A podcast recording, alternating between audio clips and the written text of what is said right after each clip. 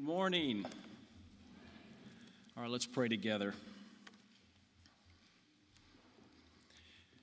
Father in heaven, thank you for the privilege that we have to come together and worship together. And I pray now that you would set our hearts and our minds, focus us, I pray, on your word, that you would strengthen and encourage us through the power of the Holy Spirit, through your word. And it's in Jesus' name we pray. Amen. I invite you at this time to open your Bibles to Romans chapter five. And we'll be taking up verses one through five. Romans five, one through five. As Rick had mentioned, this morning I will focus on just three words: faith, hope, and love that we see in Romans. Verse one, therefore, since we have been justified by faith, we have peace with God through our Lord Jesus Christ. Through him we have also obtained access by faith into this grace in which we stand, and we rejoice in the hope of the glory of God. More than that, we rejoice in our sufferings, knowing that suffering produces endurance, and endurance produces character, and character produces hope. And hope does not put us to shame, because God's love has been poured into our hearts through the Holy Spirit who has been given to us. Okay, months ago, my wife and I decided to put decor above the uh, cabinets in our kitchen to fill that dead space up there. So part of that decor included signs, plaques, whatever you call, three signs: faith, hope, and love. And it got me thinking and pondering, if I, do I understand biblical hope, biblical faith, biblical love? How much do I understand that? And especially, how could I articulate that? Could I explain it very well? Especially in a culture that uses faith, hope, and love, but with a very different understanding than the Christian understanding of faith, hope, and love. How well would you be able to explain biblical faith, hope, and love? This is obviously significant for us because throughout the scriptures we see faith, hope, and love.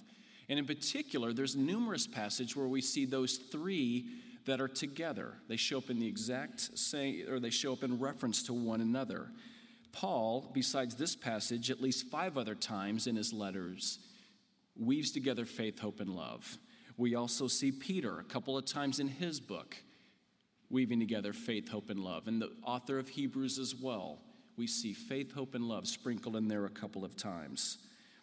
And so this is obviously important as it is foundational for the Christian life. Faith, hope, and love are gifts of God. We could call them graces given to us by the power of the Holy Spirit in order for us to live an essential Christian life. There should be a radical change in a person's beliefs and behaviors based on faith, hope, and love as God has poured them out into our hearts. And so these three go together, but there's also an order to them. And in fact, Galatians chapter five and verses five and six, Galatians tells us that faith brings about hope and expresses itself through love. So let's first take up faith, the idea of faith. But as we do that, the minute we begin to talk about faith, we have to be able to understand and realize the cultural baggage that's poured into that word. The minute, if I or anyone else says faith or mentions faith, oftentimes there's an assumption. There's words that are inserted right before faith, like blind faith or leap of faith, or even just gotta have faith. So with this, there's an assumption that faith is something that we have to muster up out of thin air, or faith is something that you have to have if you simply do not have evidence. There was a movie years ago, a very popular movie, that had this quote in it. It said, "Faith is the belief in something for which we have no evidence." Faith is the belief in something for which we have no evidence. And as one K U professor put it recently, he was quoted as saying, his greatest disappointment is that people will not separate faith and belief from reason and thought. Now, do you hear the assumption that if you have faith, you're really, that's different than reason. Or if you have belief, that's different than actually thinking, that they're incompatible. But yet for the Christian, this just simply is not true. It's not a proper understanding of biblical faith. But for the Christian, we can also fall into this as well. We can, in our own lives and in our thoughts, succumb to the understanding and absorb the cultural understanding around us that faith is a blind faith. And I fell into this years ago. I was uh, in college. I was on a project uh, in uh, Myrtle Beach, South Carolina, with Campus Crusade for Christ. And I was excited about my growing faith. And so I decided I wanted to test my ability to walk by faith. In fact, I wanted to test it so much that I wanted to experience running by faith, blindfolded. So I made a decision that I would literally put a blindfold over my eyes, go down on the beach, and go for a run with a friend who's directing me because I wanted to run by faith. Now, do you understand the logic? You shouldn't, because there's really no logic there. Why did I do this? Because I was nineteen, I was excited about my faith, and I was stupid. Really. It's a bad idea. It's a bad idea. But what was humorous is that many of my friends were on that project. They're like, yeah, that sounds great. You should do that. You should run by faith that way. And that'll teach you about faith. And, and the reality is, no, it wouldn't. It would just get me injured or wet. My point is this.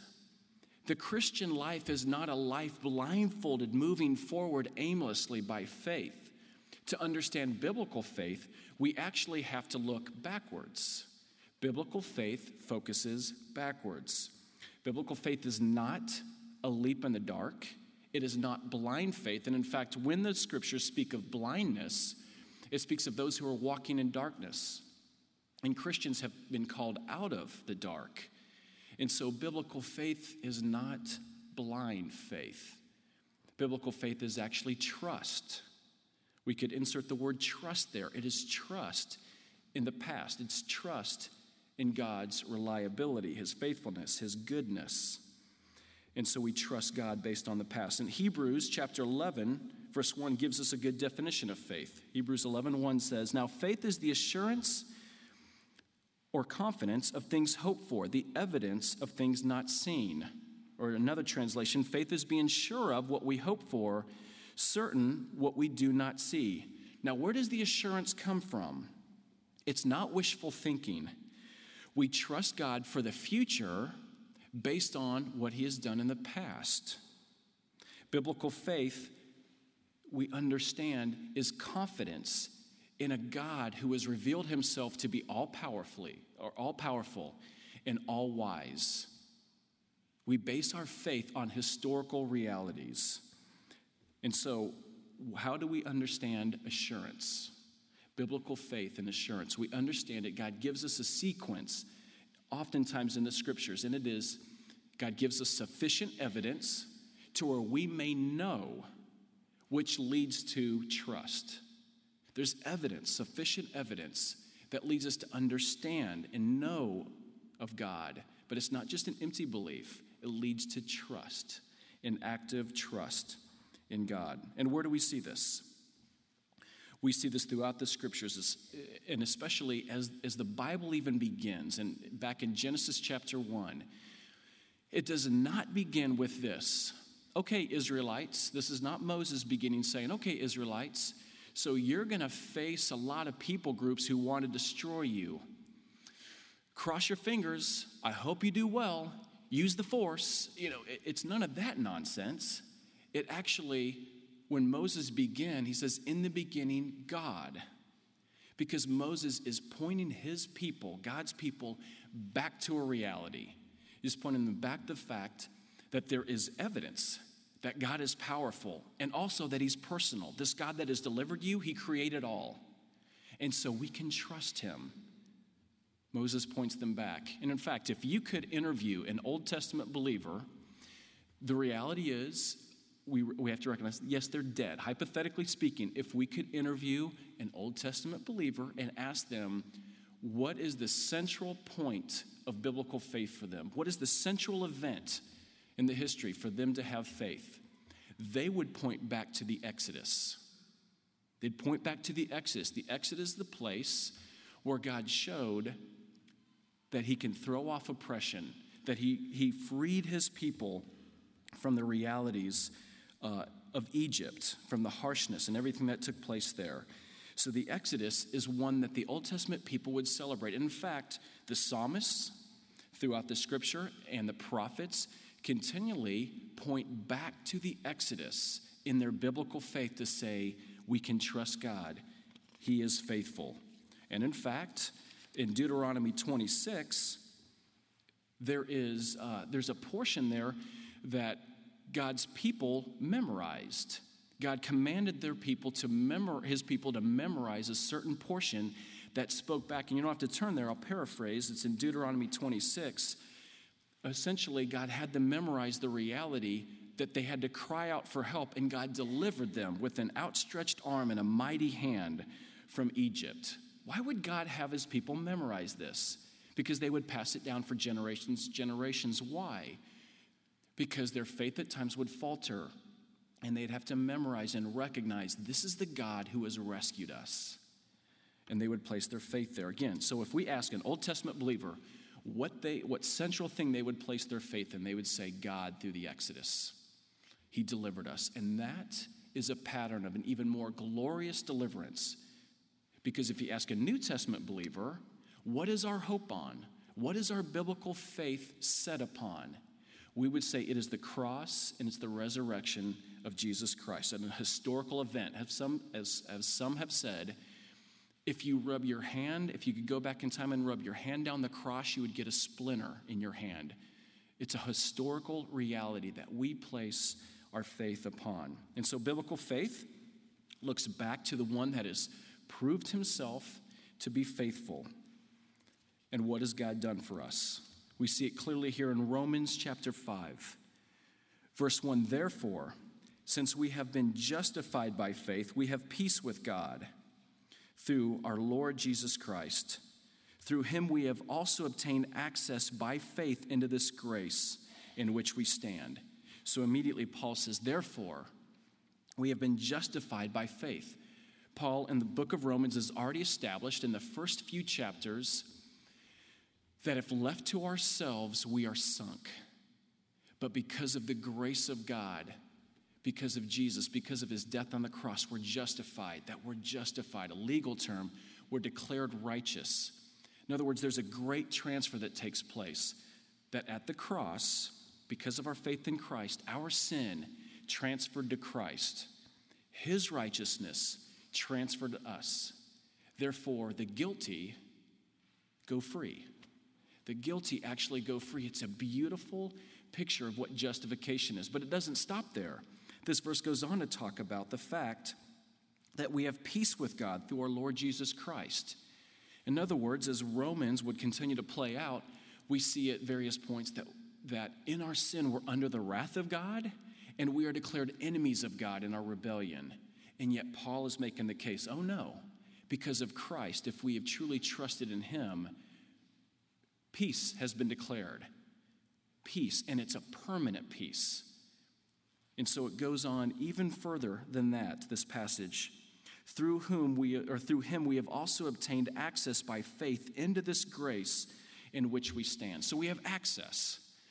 We have access not to a, to a judge, but we have access to a heavenly Father because of our elder brother, Jesus. We have access to God. We can approach him, the scriptures say, with freedom, with confidence. We can draw near to God because of Christ. And we have access by faith into this grace.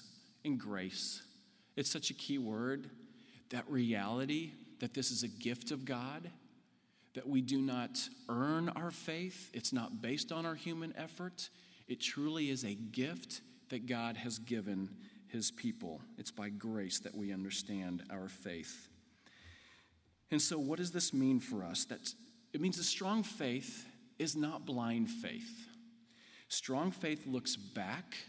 It looks back at the histor- historical realities of God and what he has done for us. And it's through that, as we look back, that we recognize, oh, we can trust, and it grows our faith. C S Lewis, in his book Mere Christianity, speaks of faith in a growing sense. He says this: now faith is the art of holding on to things your reason has once accepted, in spite of your changing moods. For moods will change whatever view your reason takes. I know that by experience. Now that I'm a Christian, I do have moods in which the whole thing looks very improbable.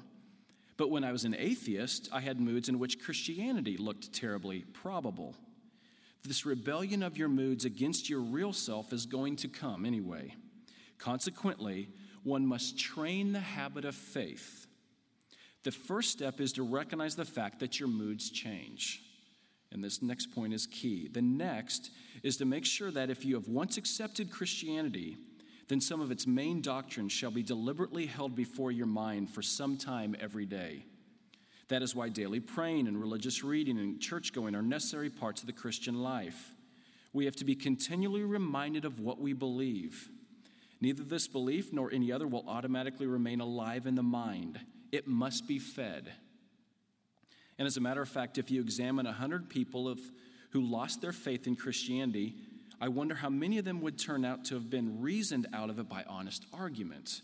Do not most people simply drift away? He brings up a great point, that our faith must be fed continually, continually. And so if we have weak faith, if we, if this morning we can assess our lives and say, my faith is not that strong. It's not a matter of just, oh, I got to try harder to have more faith. It's what do we have our faith in? That if our faith is not strong, a year from now, we don't have to make that same statement. But it takes commitment, commitments of, of, of understanding, of reading, of meditating on the scriptures, of continually seeing God's faithfulness to his people, that he's been faithful to his people, he will be continue to be faithful to us. And it could be that in our faith, could be that some here are wrestling through various issues of faith. Did the resurrection really happen? Can we really trust the authority of the scriptures? There are many things that we can wrestle through. How can God allow suffering? If God's real, how can he allow this? These are real issues, but we have to be diligent to be able to seek out the answers to these issues, to cultivate a heart and mind after God, knowing, again, that we look back in trust. We can look back and see through trust that God has set us free. He has given us a sure faith and also hope. Faith and hope are always linked together. And so with that, to understand, as we, for us to understand hope, we have to realize what it is and what it isn't. Biblical hope is not this: I hope that a cold front moves in soon. That's just not biblical hope, is it? That's called wishful thinking with your fingers crossed. But biblical hope is not wishful thinking. Biblical hope is what we are sure of. In Hebrews six, verse eleven says that we are to have full assurance of hope until the end, so that we're not sluggish. We're to have full assurance of hope. How do we have full assurance? And this takes us again back to our Romans passage in verse Romans five, in the second part of verse two. We rejoice in the hope of the glory of God. Or another way to say it, that rejoice could be, and we boast in the hope of the glory of God. See, as believers, as Christians, we're We're in a tension. On one hand, we look back. We look back in faith at what God has done in the past. But we also look forward. We look forward in hope to the eternal realities that God has promised us. And we see that biblical hope relies on the very character and promises of God. And we could name a multitude of promises that God has given us. But this morning, I just want to, I just want to bring up two promises that, that we see throughout the scriptures, Old Testament and New Testament, these promises that we can be sure of. One is that in the waywardness of God's people in the Old Testament, there was a promise that was always held out for them. The promise is, I will be your God and you will be my people. It's a promise that's repeated over and over in the scriptures. It's come to be known as the covenant formula. God established a covenant, a relationship with this people. I will be your God, and you shall be my people. We see it in, uh, especially in Exodus. If you want to turn to Exodus chapter six. Exodus chapter six, this is prior to God delivering his people out of Egypt. He makes this promise to them. He's speaking to Moses, and he says, Exodus chapter six, verse six, "Say therefore to the people of Israel, I am the Lord. I will bring you out from under the burdens of the Egyptians. I will deliver you from slavery to them, and I will redeem you with an outstretched arm and with great acts of judgment. I will take you to be my people, and I will be your God.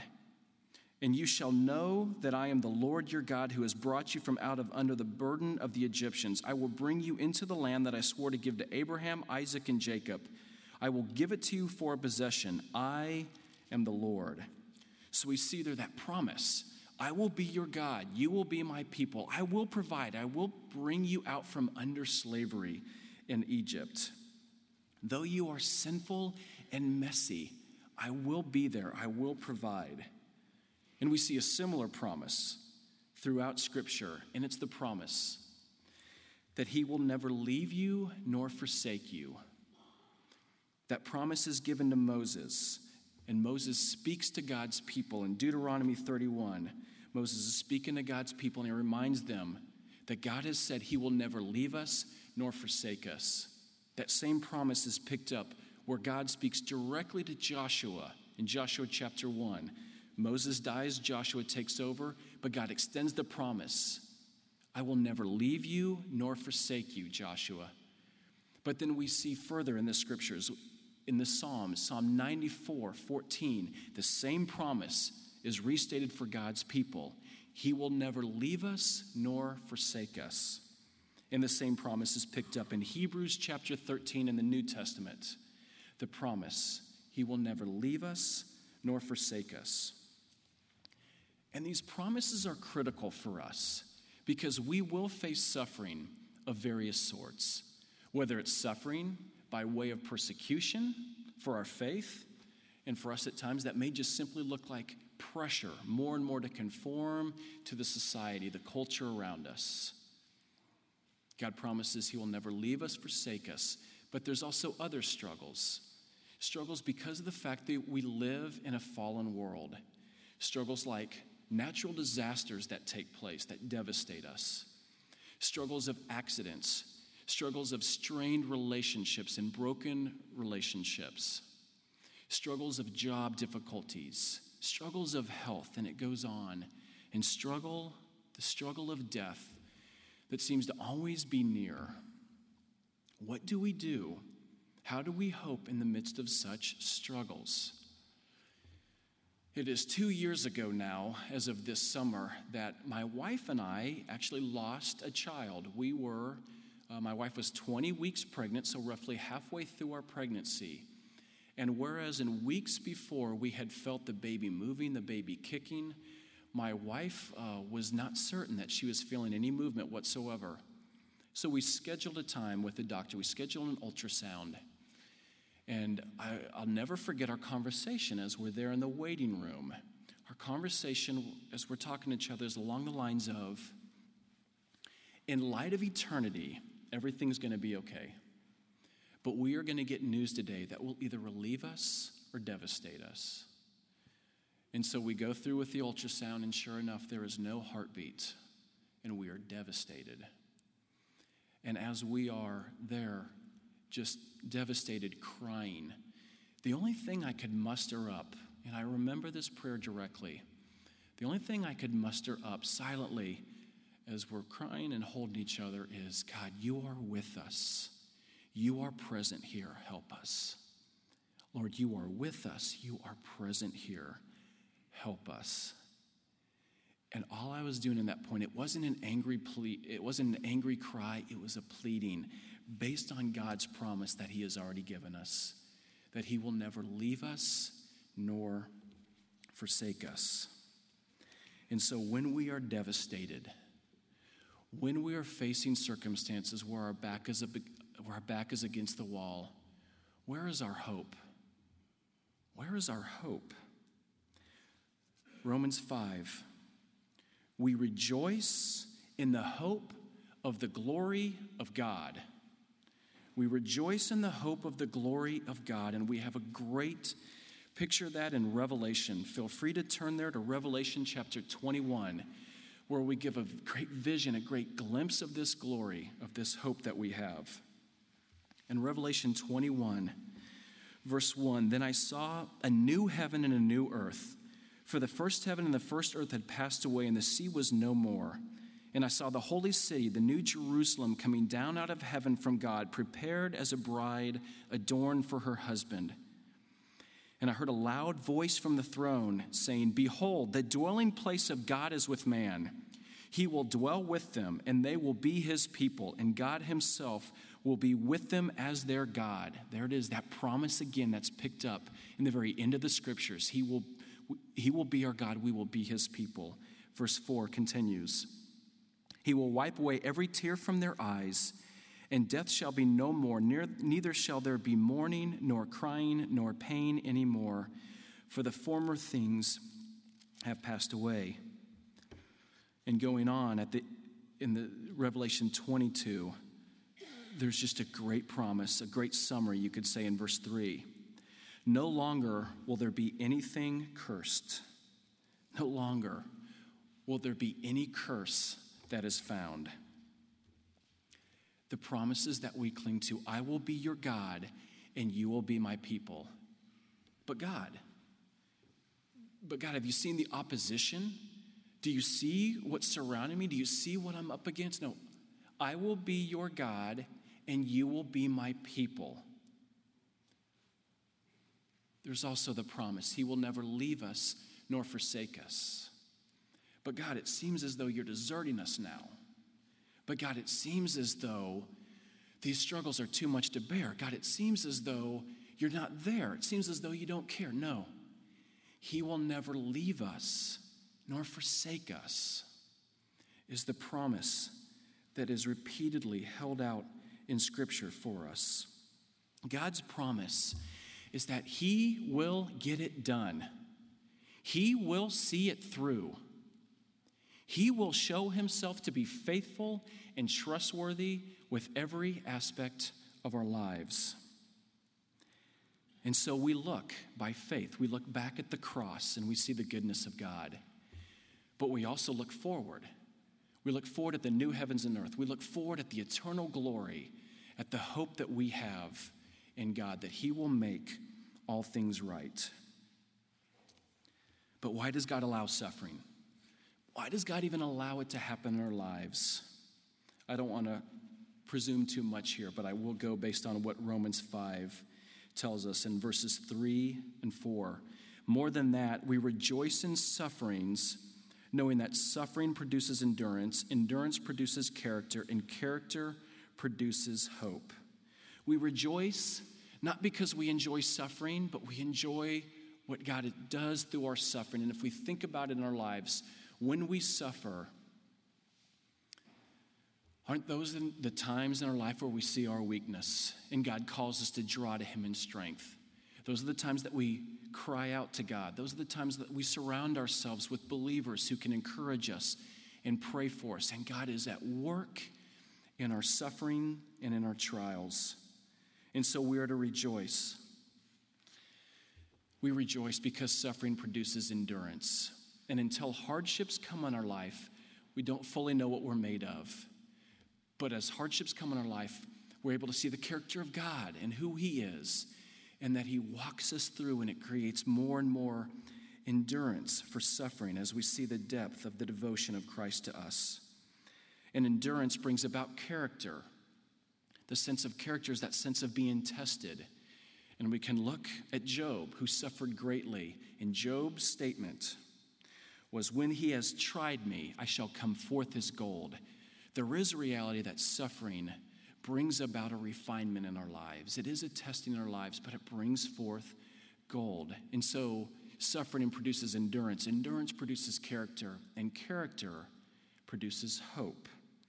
as Christians hold on in the midst of suffering, hope grows. And as we repeatedly suffer in life, we see more and more hope. And it even focuses our eyes on the things of heaven. It's a reminder that this earth is not our ultimate home, that we have a greater hope that we long for. And so the purpose in suffering brings about endurance. Patient endurance, what brings about godly character in our lives, and godly character leads to more and more increasing hope.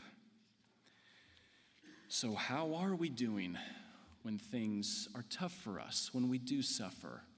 Are we tempted to neglect God's grace, to grumble, to complain, to become self-absorbed, to shut ourselves off? Or in our suffering, are we quick to recognize by faith his goodness, his promises, his grace to us, that he does indeed draw near from us or draw near to us? See, suffering takes us away from naive optimism that, hey, life's great. Life's great. It's all going to turn out. No, we live in a fallen world. So suffering takes us away from a naive optimist, but it also takes us away from being a pessimist.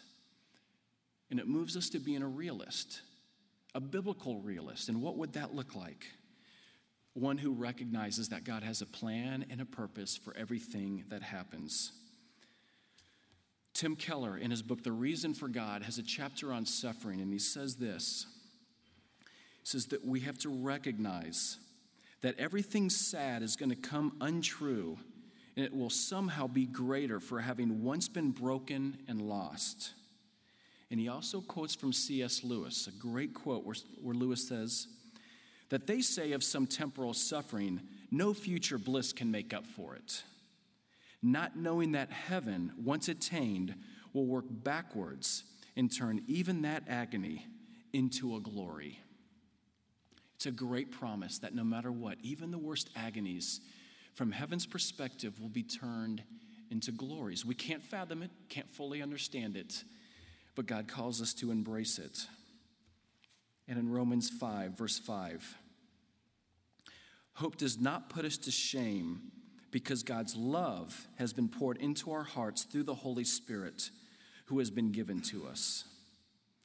See, our, our hope is anchored in the very love of God that has been demonstrated on us, and the reality that we have gone from, from objects of wrath to objects of redeeming love. The love that we have through Christ is It is glorious. And this is picked up in various places. In Ephesians chapter one, again, you don't have to turn there, but there's a prayer that, that Paul makes that he links faith, hope, and love together. And what he says about hope is his prayer is that we will be able to grasp the hope that we're called to. And he goes on to say, and that we will be able to grasp that we are God's inheritance. Now, God's inheritance, meaning that we are God's treasure, that there is great delight in God, great love, that we are absolutely precious to God is the reality. And so what we see is this, this faith that is poured into our hearts, this love that's poured into our hearts. And this isn't, this isn't a little trickle. This is like fire hydrant language of love that is poured out on our behalf because of Christ. And so when this scripture, throughout the scripture, when faith, hope, and love are linked, we have to be grounded first and foremost in the love that God has for us. But then that moves us out to loving others. And this is agape love. It is a sacrificial love. It is a love of toil and sweat. Because let's face it, it's just hard to love people at times. It's hard to love, but that's when God calls us to a sacrificial love. Jesus said, a new commandment I give you, to love one another. As I have loved you, you must love one another. And I believe this was put really well. There's a pastor who, uh, who, who spoke of the realities of how we are grounded in God's love. And because of that love, and out of that love, we love others. And uh, I, I did not think I could improve upon this. So I want to read his list. Five things that he says. He says, before God's grace apprehended me, I was dead in my sins. I had eyes that could not see, ears that could not hear, and a heart that could not feel apart from the regenerating work of the Holy Spirit. And since I have been redeemed, I must still say, as Paul did at the end of his days, I am the chief of sinners. So that love. Therefore, we shouldn't be shocked, disappointed, disillusioned, or angry when others mess up. You will accept them for who they are, sinners like you, desperately in need of God's grace and your love. And then his second point, God has chosen to love me unconditionally. He loves me for no other reason than it gives him pleasure and brings him glory. And as a result, for us, you will have no other choice but to love others unconditionally. You won't love them for what they do for you. You won't reject them if they don't measure up. His third point, God loves us specifically. He died for me specifically, not just for a nameless, faceless mass of humanity. He called me to himself by name. The fact that he loves me like this exhilarates and humbles me at the same time. Therefore, you will love others with specific grace. It's easy to love all Christians in a general way. It is quite another thing to love specific people for what they specifically are in spite of their particular weaknesses and shortcomings. His fourth point, his love for me is irresistible. When the Holy Spirit opened my eyes, I wanted to run into the arms of Jesus. In the words of John, I loved him because he first loved me. So our love should demonstrate irresistible grace, such unconditional love that will draw them irresistibly to us and then irresistibly to Christ who has loved us. And his last point, his love will persevere to the end. Jesus said, no one can, can pluck the sheep from my hands. And Paul put it another way, those he justified, He, glor- he will glorify. So if today I have the most sinful day of my life, I know that when I put my head on the pillow tonight, he will not love me any less than he did this morning. And I, if I have the best day of my life, he will not love me any more. And as a result, this grace turned horizontally will persevere to the end. It will never forsake or abandon its commitments. It won't run from those who frustrate, reject those who irritate, or wall off those who disappoint. Oh, we can't do this. Oh, but Christ did, and he empowers us.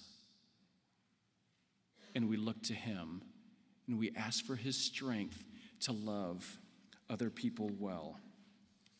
What God calls us to in faith, hope, and love is in faith we look back. We look back at the reality of what God has done.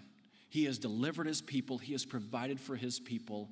And we see it ultimately culminating in the cross and resurrection of Christ. And we look back in faith. But we also look forward. We look forward in hope, in hope of eternal things, and especially with the promise, I will be your God. You will be my people. I will get it done.